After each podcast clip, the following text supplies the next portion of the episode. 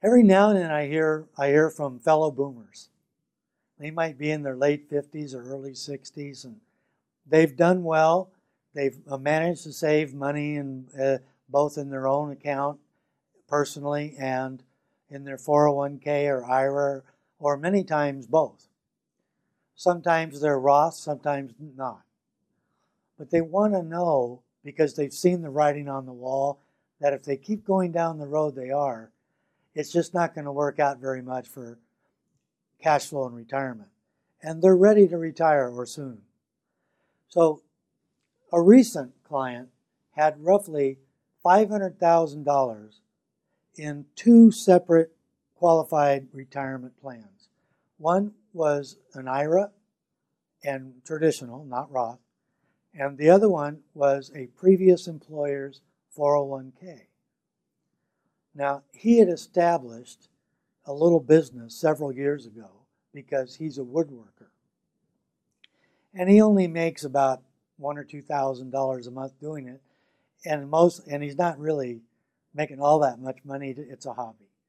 But I told him since he has that business, we could have John Part set him up with what's known as a solo 401k. Now, that's was invented solely for small business owners, and he qualifies. Now, the next step after setting that up was to roll those two plans' assets. In this case, he converted them to cash into the solo 401. Now, the solo has more or less two parking spots. One's traditional and one's Roth the mechanics and the, and the rules call for the taxpayer to roll over in the traditional side first. Now he has to make a choice, and he hasn't yet, whether he wants to roll that $500,000 from the traditional side of the 401 to the Roth side. Because he knows if he does, he's going to pay a ton of taxes because it's going to cost him at least 100,000 it could cost him up to 200,000, which means his 500,000 turns into 3 or 4 overnight. I don't care who you are, just the thought of that hurts. On the other hand, the silver lining, and it's a huge silver lining, is everything he does for his retirement income from that point not only remains tax free inside the solo, but when he takes it out in retirement, it's tax free by definition. So if you live in a high tax state like he does, he lives in California.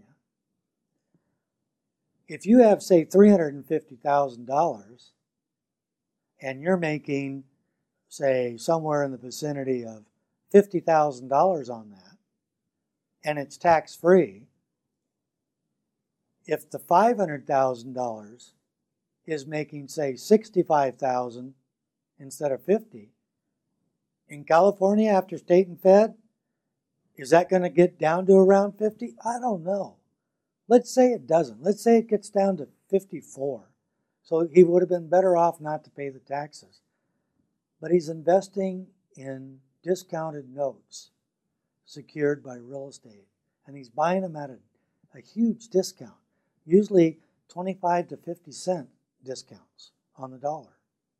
When he does that, the first time his portfolio starts to turn over, and it will, we just don't know when because it's absolutely two things uncontrollable and random.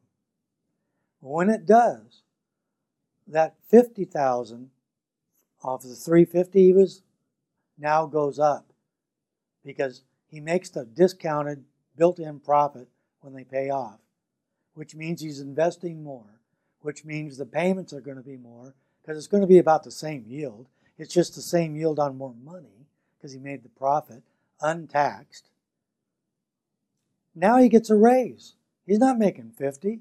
He's making 60, 70, 80, tax free. The taxable side, if he hadn't paid that 150 in taxes, is sooner or later not going to be able to keep up. Because every time that taxable side makes a great hit and that income goes up, not only is he paying taxes on more money, he's going to go up in tax bracket. and he lives in California. The second he made only 50,000, he was in the top bracket. He's already paying 9.3 just state. What's he paying in Fed? Over and above, remember, he makes money elsewhere. So, over time, what this aging boomer is going I know you hate that, but I are one, so I can say it. An aging boomer can come in. They can make the decision whether they want to go tax free all the way or not, bite the bullet. But either way, it's their money, their, their choice, their comfort zone. But once they start inside that plan, at least both sides will get no taxes on the profit while it's inside, and it will always stay inside the plan. The only difference in taxes when is when it's distributed. Traditional, it gets taxed coming out. Roth, it doesn't. And that's a decision each taxpayer makes.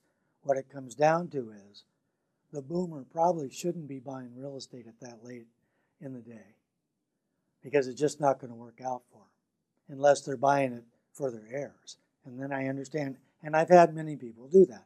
I get it. But when they're looking at their retirement, buy the notes, keep it in a tax free envelope, and tax free coming out if it makes sense to you and it doesn't make you scream into the night. Sometimes it's better just to stay with notes and stay away from the real estate, as hard as that is for me to say.